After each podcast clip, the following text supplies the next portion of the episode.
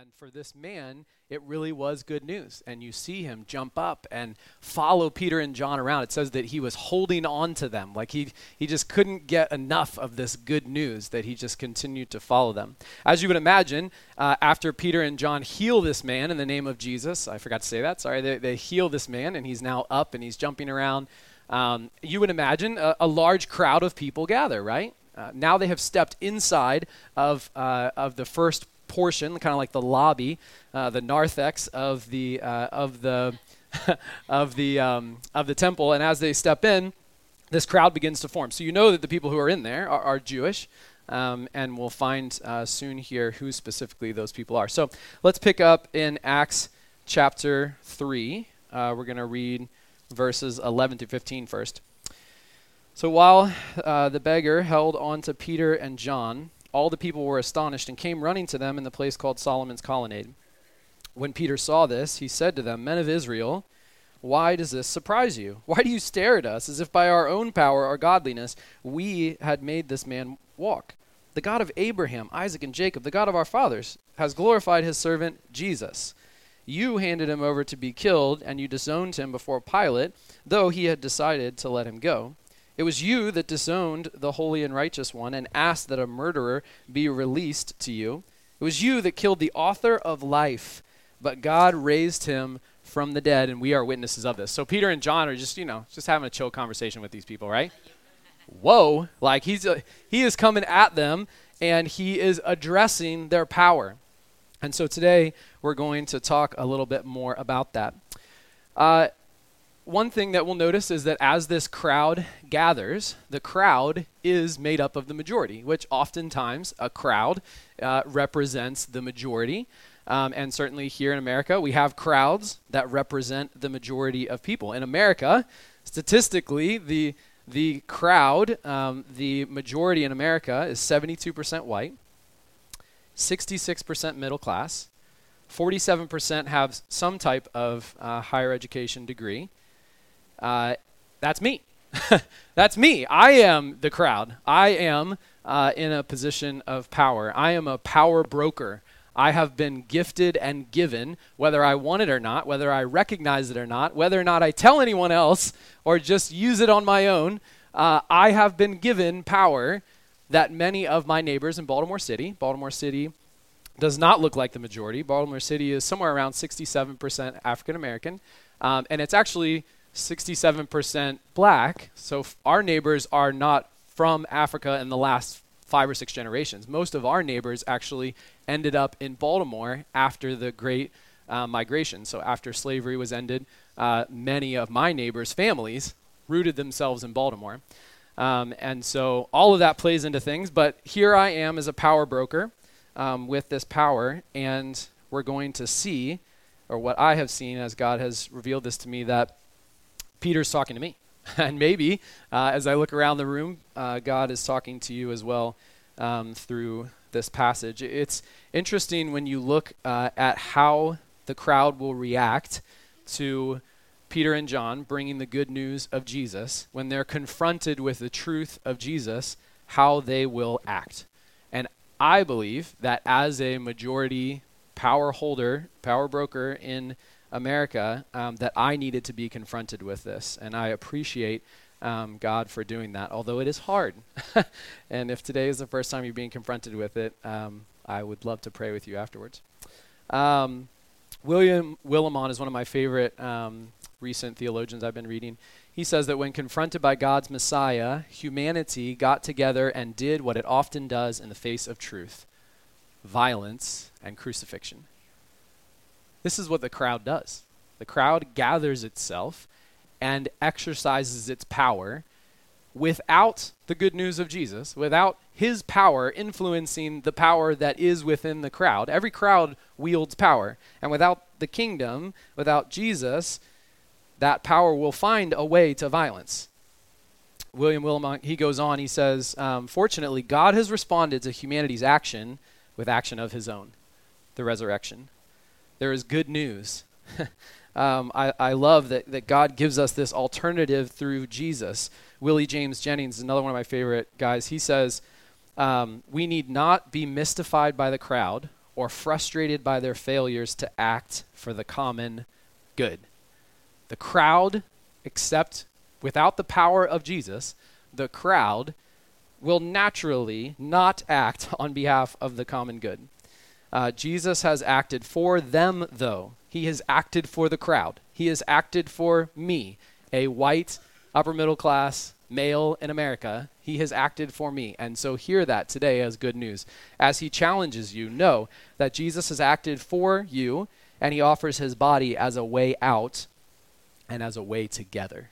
And that's what this sermon is going to be on about how he gives us a way out of the crowd, of the violence of the crowd, and he gives us a way forward as a community together.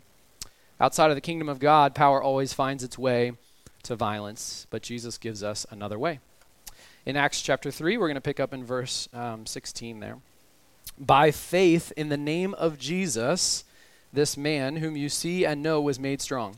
It is Jesus' name and the faith that comes through him that has given this complete healing to him, as you all can see. Peter could not be more explicit. He is not taking the credit, he is not saying that he is the power broker. Uh, he is saying, look, this power comes from Jesus. So see that, my friends. Recognize that that's where um, it comes from. Uh, now, brothers, I know that you acted in ignorance, as did your leaders, when you crucified Jesus. But this is how God fulfilled what he had foretold through all the prophets, saying that his Christ, the Messiah, would suffer. So repent, turn away from your evil ways, then, and turn to God, so that your sins may be wiped out, that times of refreshing may come from the Lord, and that he may send the Christ who has been appointed for you, even Jesus. He must remain in heaven until the time comes for God to restore everything, as he promised long ago through his holy prophets. For Moses said, The Lord your God will raise up for, for you a prophet like me from among your own people. You must listen to everything he tells you. Anyone who does not listen to him will be completely cut off from among his people. That's a really important line there. Indeed, all the prophets from Samuel on as many uh, as have spoken have foretold these days. And you are heirs of the prophets and of the covenant of God that he made with your fathers. He said to Abraham, Through your offspring, all peoples on earth will be blessed. When God raised up his servant, he sent him first to you to bless you by turning each other, uh, each of you, from your wicked ways. Jesus is good news for the majority who hold the power. Peter here is speaking to these men of Israel as one of them.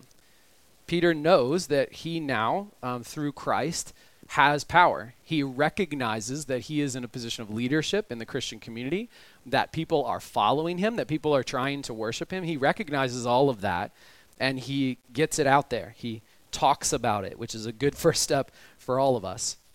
You see, the, the Jewish men in this uh, specific group were very elitist. Um, the, the Jews had a way in the Old Testament, as you read it, of being elitist, of, of saying, like, like, we are the people of God and setting themselves apart. And oftentimes, God is coming in and, like, refining that out of them and saying, okay, yeah, like, but it's not about you, it's about me. Um, and so, Peter is again coming in to speak into that.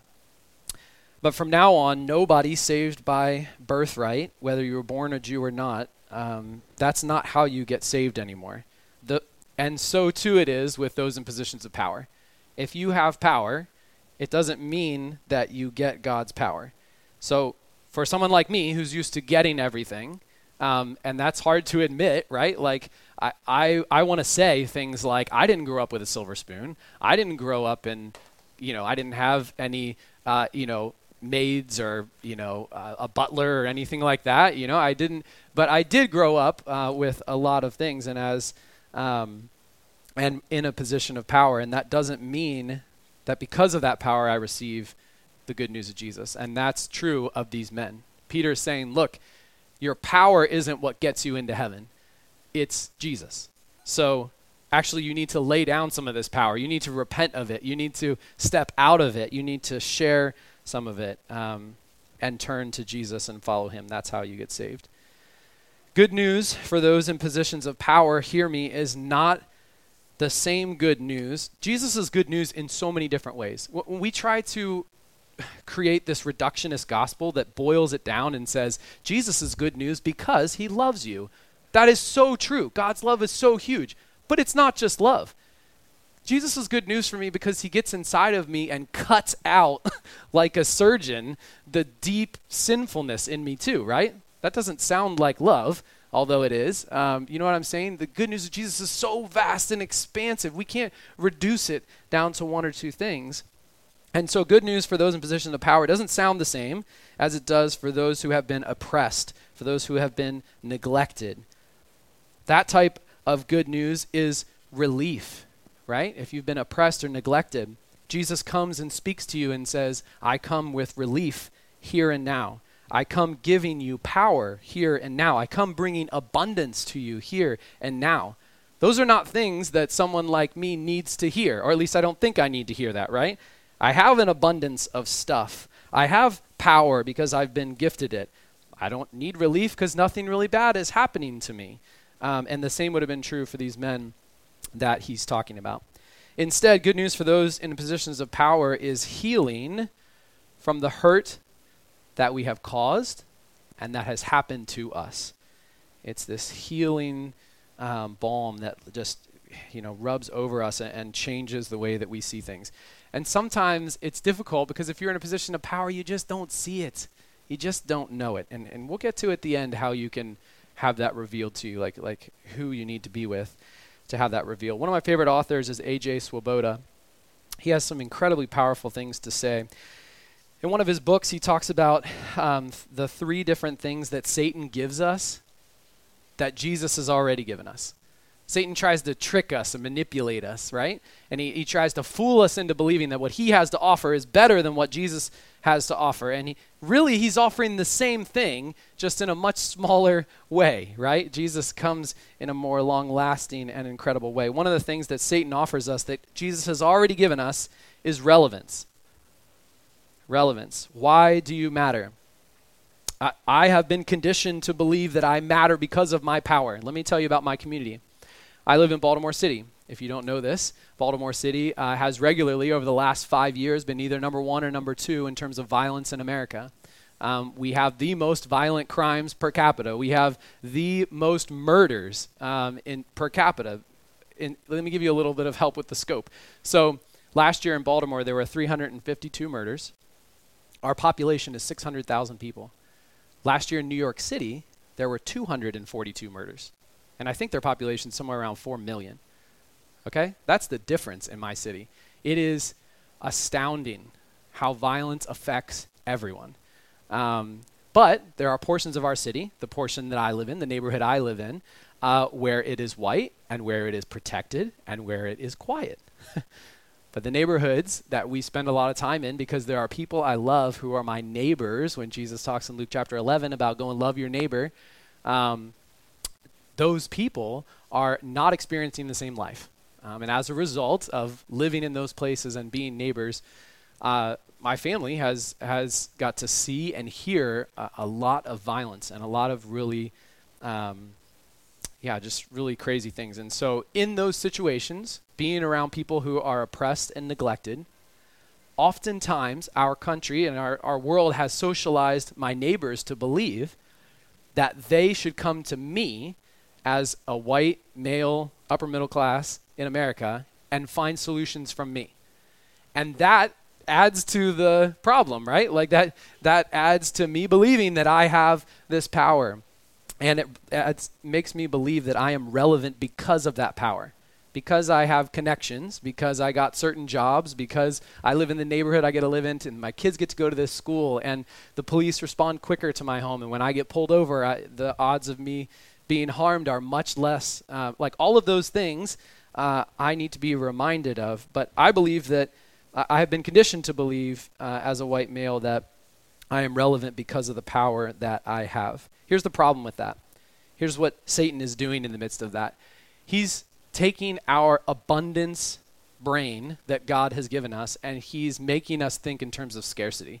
He's making us believe that there's only so much power, there's only so much, and I've got to fight for it, and I've got to cling to it, and I've got to hold it really tough. And this is the position that we find ourselves in, ready to fight people backed into a corner. And that is not the way the kingdom of God looks. The scarcity mindset fools us into believing that there's not enough power, so we have to hold on to it. This is where, guys, we're going to address a lot of things today. I hope you guys had your coffee and you're comfortable. Take some notes. Got some awkward looks. This is good. All right. Um, this this whole idea of the scarcity mindset, this is where patriarchy comes from, okay? This is why it's still a problem in our country because patriarchy is this belief that there's only so much power. And since I, as a male, have that power, I don't want to share any of it. I would really like to hold on to it because it makes my life a whole lot easier and a whole lot safer and a whole lot smoother, and I've got less problems as a result of it. And the idea of sharing some of that is really scary. Um, but it's also um, the way that God has asked us to live, to share that power. Peter shifts the attention to Jesus, though. He says, Look, your relevance doesn't come from that power. He says, By faith in the name of Jesus, this man whom you see and know was made strong. It is in Jesus' name and the faith that comes through him that he has been completely healed, as you all can see. He was not healed by this man's re- by Peter and John's resources. He was not healed by their connections to the powerful. He was not healed by any of those things. He was healed in the name of Jesus. It is his power that is available to every person. It was not through the, Peter and John's sheer willpower or effort. They didn't work themselves into providing this power for this man. It came all through Jesus. This is the abundance mindset that is the kingdom of God. And I believe that abundance is the antidote to relevance. When Satan tries to trick you into believing that you are only relevant because of your power, be reminded that the kingdom of God has an abundance of power. It never, ever ends. It is overflowing. It is unimaginably more than we could imagine. And there's more than enough for you and me and every person around you. And so we no longer need to cling to it, it's just flowing out there. But just like uh, our uh, Jewish brothers and sisters in the Old Testament, we like to hoard power, right? When the um, Israelites were saved from Egypt and they found their way out into the desert, God said, I will provide food for you every day. Don't worry, I got you. And what did they do? They hoarded it.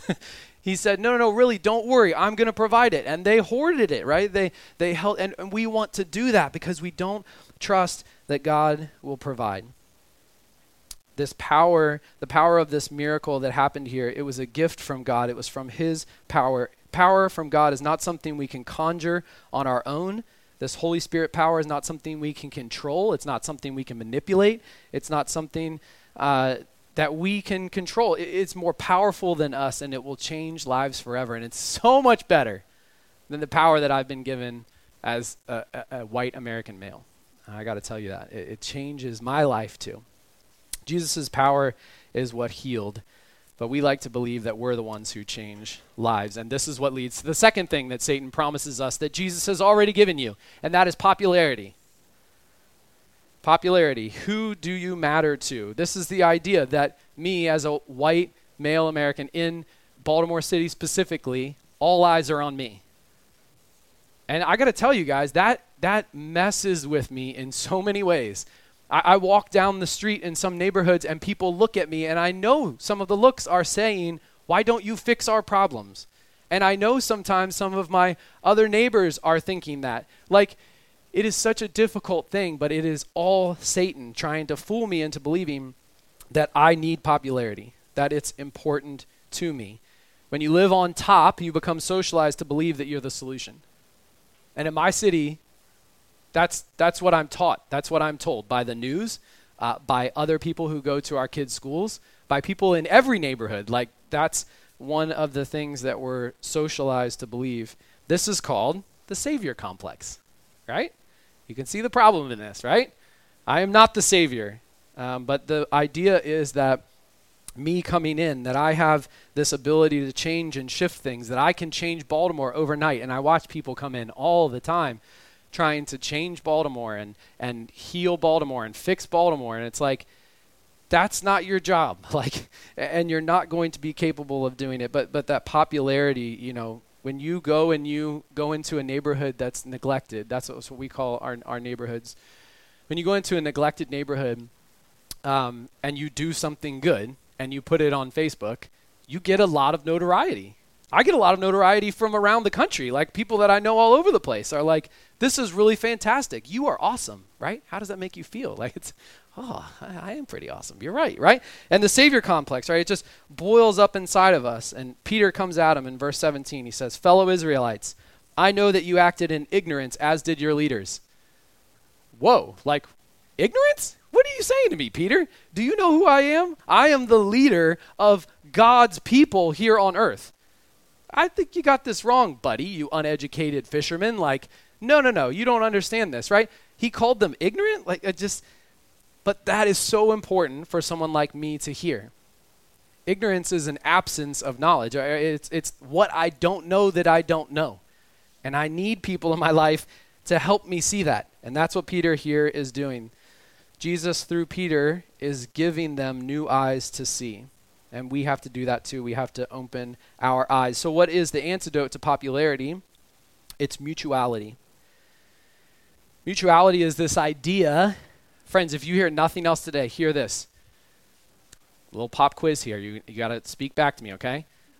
What comes first in the Bible? Genesis 1 or Genesis 3? Go ahead. Genesis 1, that's right. Now let me tell you what's in Genesis 1. It says that we created them. This is God talking. We, Father, Son, and Holy Spirit, created them. In our own image, we created them. This is called the Imago Dei. This means that you and you and you and you and the guy on the street corner who had a rough night and is sleeping under a tent, right? And the guy who's downtown in the White House, all of them were made in the image of God. Every single one of them. And you know what happened in Genesis 3? Adam and Eve sinned. They screwed it all up. And I am so sorry, and I want to pray with you afterwards, seriously. If you were brought up believing that the core truth of the Bible is that you are a sinner, because that is not what came first. Genesis 1 came first. I get choked up about this because this affected me so much. Listen, you were created in the image of God, and He loves you so much. That's who you are. That is your core identity.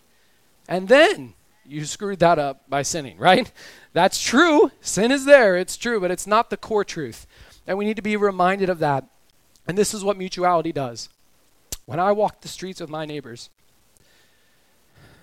when I sit with people who are struggling with addiction, when I uh, eat meals with people who haven't eaten in three days, when I hold little babies who haven't had a diaper on in a month, I'm reminded that God created that person in his image. And he also created me in his image. So even in my position of power, with all that I have, God created me in his image. And it's so important for us to be reminded of that. And that mutuality, listen, at our church, we do crazy stuff. we sit down and have these things called dinner with neighbors, where I literally invite everyone. I handed out a thousand cards in three months. I do this all the time. I print out tons of these little business cards and say, come to my house for dinner. I've had other pastors and people say, you are crazy. Like, you shouldn't be handing drug dealers, uh, you know, in Baltimore a card to come eat at your house. But God continues to keep us safe. And, um, anyways, like, it, it is amazing to watch people from these different experiences in life sit next to each other and realize around a dinner table that they were created in the image of God on Friday night, there were 35 people in my house, and one of the families um, is typical of the east side of York Road in my community. So about 60% of our population and of the 30,000 in our neighborhoods. Um, and this family is deeply rooted in our church and been uh, apart for a while. I got to baptize two of their kids. Um, African American family, um, and they live below the poverty line. Um, so they make about $25,000 a year. They are a family of seven um, and struggle in a lot of ways. And sitting across the table from them is a white man who's a dear friend of mine, has been a part of our church for a long time. Uh, he is uh, one of the vice presidents at M&T Bank. Um, also has a lot of kids, um, and they're sitting across the dinner table from each other. And I just like I walk around so excited and then crying afterwards because it's like only God could do this. But it's because of mutuality. We have to be reminded. And that's why Jesus used the table over and over and over again to help us be reminded. that you got to eat and I got to eat. And no matter how much you have or how little you have, we were all created in the image of God. Mutuality is the antidote to popularity. I got to speed it up. I'm getting excited here. Sorry, guys. All right. Um, the third thing is this Satan offers us power. what we've been talking about all, all morning. Satan says this is how you continue to matter. You hold on to that power for dear life, and you do not share it with anyone, and you don't let anyone have it. You know what power tricks us into believing? That we can control our circumstances, right? If I only, oh, I all the time I'm talking to neighbors of every socioeconomic um, in our city, and all the time I'm talking to our neighbors, and all everyone is saying, if I just had a little bit more, a little bit more, I could have retirement. If I just had a little bit more, I could have a car that doesn't break down every month. If I just had a little bit more, I'd have better health insurance and I could get this surgery. Right? Like everything, it's like some of that is very real and visceral. Th- I'm not trying to minimize those. Those are big things. But um, that's what power does. We come to believe that if we have a little bit more power, we can continue to matter and everything will have control over our circumstances. And from a position of power, I have been lulled into, and maybe you have too, into believing that it was by my own power that I achieved all of this. I'm not going to get into politics here, don't worry. Um, ergo, that since by my own power I achieved all of this and got all of this, and it's all about me, therefore, uh, what that's saying to me is that I can do all things through me. But that's not what Philippians says. Philippians says that we can do all things through Christ who strengthens us. It's through his power that we are capable of doing all things. But I am convinced that my power and me, that I'm able to be the one uh, who can control my circumstances. Peter comes right at him in verse 23. He says, Anyone who does not listen to God will be completely cut off from their own people. This is what power will do to you it will isolate you. There are friends. I, I know some. It is wild the, the people that God has brought to our church. I don't understand it. In the last month um, in Baltimore, it's very important that the pastor tells um, the congregation who to vote for. And this April, there's big elections happening in Baltimore. We're going to get another mayor. Um, our city council will turn over, city council president. And somehow, in the two and a half years that we have lived there, God has connected me with all of these people people running for mayor, people running for city council, city council president, different districts, state senators. Like all it is the strangest thing. I don't know how God did all of it, or I'm not really sure why either. But um, all of these folks come to pastors and they want to sit down with you so they can get you to say from the pulpit that you're voting for them.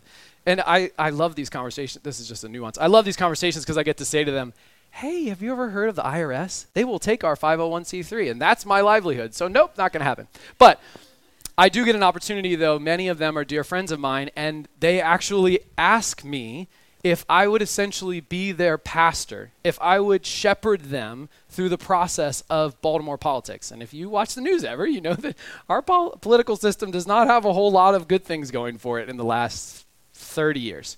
Um, but uh, it is amazing to me to see how many people in positions of power are isolated they are cut off from their community. And that's what Peter's saying. You'll be completely cut off from your people. You will be isolated. And I, like to me that has just been raking around in my mind over the last month as I watch people begin to run for office and become more and more isolated and fall deeper and deeper down into the rabbit hole. And I love that God has positioned our church to somehow be this influence influence of Christ's name um, in those positions because I don't want those people to be cut off from um, from others, from community. If we keep seeking power, we'll cut ourselves off. This is um, the problem of individualism. Um, individualism is what Satan wants, and and I remember what it's like to live here. I lived what a mile away from here, up at 29 and uh, 495. I, I lived up there for a few years. And I remember what it's like to live in this space, right? The individualism of Montgomery County and DC is rampant. like you you are socialized to believe all of this. Like this sermon was thank you God was was made for um, folks living here in this community. um, as much as it was for me living in my community. Uh, Satan wants to isolate you and make you an individual, and Jesus comes in and says, Nope, that's not what this is all about. I have so much more for you. We begin to think that standing up on our own two feet, becoming completely self sufficient, is the end all to be all. Jesus comes in and shows us that arriving at the position of power, which is essentially control over our circumstances, right? It's actually more detrimental to our health. It's actually worse for you to have more power. You get that? Your, your brothers and sisters, I'm speaking about your neighbors who are uh, um, oppressed and neglected. You have so much to learn from these people, from these neighbors. Like you have so much, and they have so much to give. Um, so it's so important uh, because so many of our brothers and sisters coming from those experiences are not living individualistic lives. They live in rich community, and it's something we should uh, seek after. God wants us. God wants to give us power. Hear this. Uh, like I said earlier, Satan fools us into believing he's giving us something that Jesus already gave us. God is going to give you power. Remember, this story started with Peter and John healing a man who had been crippled for 40 some years. Like, that is amazing. God wants to give you power, but He does not want to give you control. I'm going to say that again. God wants to give you power, but He does not want to give you control. A.J. Swoboda says, to the degree which we can control, to the degree which we want control, God will withhold power. To the g- degree which we want control, God will withhold power. We don't get the control. The control is God's to wield. So you want to know what the antidote is to power? It's community. What Carrie was talking about during communion. It is community. It is being with other people. And it's what the this whole book is about, but specifically the book of Acts is about community. The messy, crazy, beautiful world of community. All right. It's difficult for people in positions of power to receive this gospel for these reasons. I had a wonderful conversation at dinner with neighbors the other night um, with some of our neighbors who are, um, one was Jewish and one was uh, Filipino, and we were talking about um, talking about this. So this is why it's hard for people in positions of power to receive the good news. Number one, it's shocking and uncomfortable that God's power is beyond our control right? I've been taught as an educated person in America that I can control my circumstances, that I can control the power that I wield, that I can somehow control it. I maybe don't know how to, but someone can teach me and I can control it. And God comes in and says, My power is beyond your control, so don't even try it. You got to give the control back to God. That's scary to someone who has wielded power. It's also really frustrating. We can't understand why God we can't understand God and his power. See, as, as, a white male, I've been conditioned by enlightenment, by Greek understanding, that my ability to master things, this cerebral mental ascent type lifestyle, right? That that is power. But understanding God's power is not an easy task. Let me know when you understand it. I would like to understand it myself. Um, it is, uh, and that's that can be scary. Also, it's scary that God. This is this one cracks me up when I when I say this. It's scary that God would share His power with anyone, right? I mean, maybe that's not funny to you because it's very real, and you're like, ooh, I, you know, like it's scary that God would share power with anyone. That means the guy on the corner with a needle in his arm. God wants His power to flow through that guy, right? Let's take it the other direction. The guy in the White House. God wants his power to flow through that guy. That's what he wants. Genesis 1 before Genesis 3, God they were created in God's own image, and that is terrifying to us. So we want to be like these Jewish leaders and say, "No, thanks. We'll just hold on to all this power and uh, you know persecute you, Peter, and eventually kill you." So um, we have to look to someone else in our community to help us. Okay, this is also really important. Um, a year ago, I wrote in my journal. Aaron and Carrie taught me to keep journals, and so I've got piles of them all over my. They're all over the place. Okay, um, and uh, in one of these journals uh, a year ago, I, I, drew this picture of of two cups, and one was empty and one was full. Um, and God revealed to me in my prayer time that um, people who are experiencing chaos in their life, right? for me, my neglected and oppressed brothers and sisters, my um, those neighbors of mine, um, they come to Jesus knowing that their glass is empty. There, there's such self awareness that I've got nothing and I need a whole lot of Jesus' power. Bring it to me. I, I need your power, Jesus. Give me more and more of it. But for someone like me, who comes from a position of power, most folks like me come to Jesus thinking I'm already full. I've already got this other cup over here that's already full. Like, what, what do I need Jesus for, right? And maybe you're struggling with that, or maybe a coworker or a neighbor of yours you know is struggling with this concept that they don't need Jesus because they already have enough. They already have all of the things figured out. And that's why it's so important that we have to do the hard work of emptying ourselves. So, if you are a person who is from an oppressed or neglected background, please have mercy on me. Please pray for me. I need for folks to be coming to me and saying, hey, we got to empty that cup. You got to be reminded that all that power you've stuffed into that cup is the wrong kind of power. We got to pull that out of there. Then let's put some Jesus power in there. I, I need that. And maybe you need that too.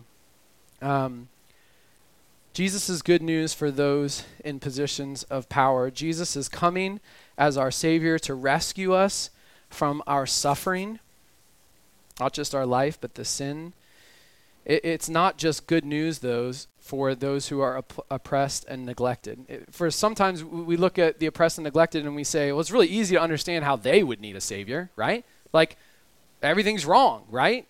For the, the, the people that we see who are experiencing tough times in life, like they need saving. But the truth is, you need it too. and, and the trouble is that you got a lot more work to get there because that guy on the corner may recognize that he already needs saving, but you probably don't. And so I'll be praying for you that God un, uh, lifts the veil for you so that you begin to see how much you need Jesus and how much you need to be purged of the power that you have because those in majority with power uh, often don't know it. Martin Luther King Jr. Uh, called me blind. that, that, I just I just don't know this power and and that I have, um, and he comes in and uh, reminds me. So, um, all right, I'll finish up. I promise. Sorry, guys. I got all excited here. I, I, I hope this is all from the Lord and it's good news to you. Jesus comes in um, and he says he wants to offer us abundance. He wants to offer us mutuality. He wants to offer us community. And let me just close with this this church is still good news to me. The community here is still good news to me. Coming in here and seeing you guys this morning is like such good news to me. Um, and I hope that if you're not connected here, you get connected. Guys, what do they call them? Neighborhood groups? Is that what you call them? Come to those. Come to the neighborhood collectives. You need to be a part of that. You need that good news. And as much as you think you don't need it, you need it even more. So please come. Please be connected. Be a part of this church and really deeply allow Jesus to do that work in your heart and be reminded that you too were created in the image of God. Let's pray.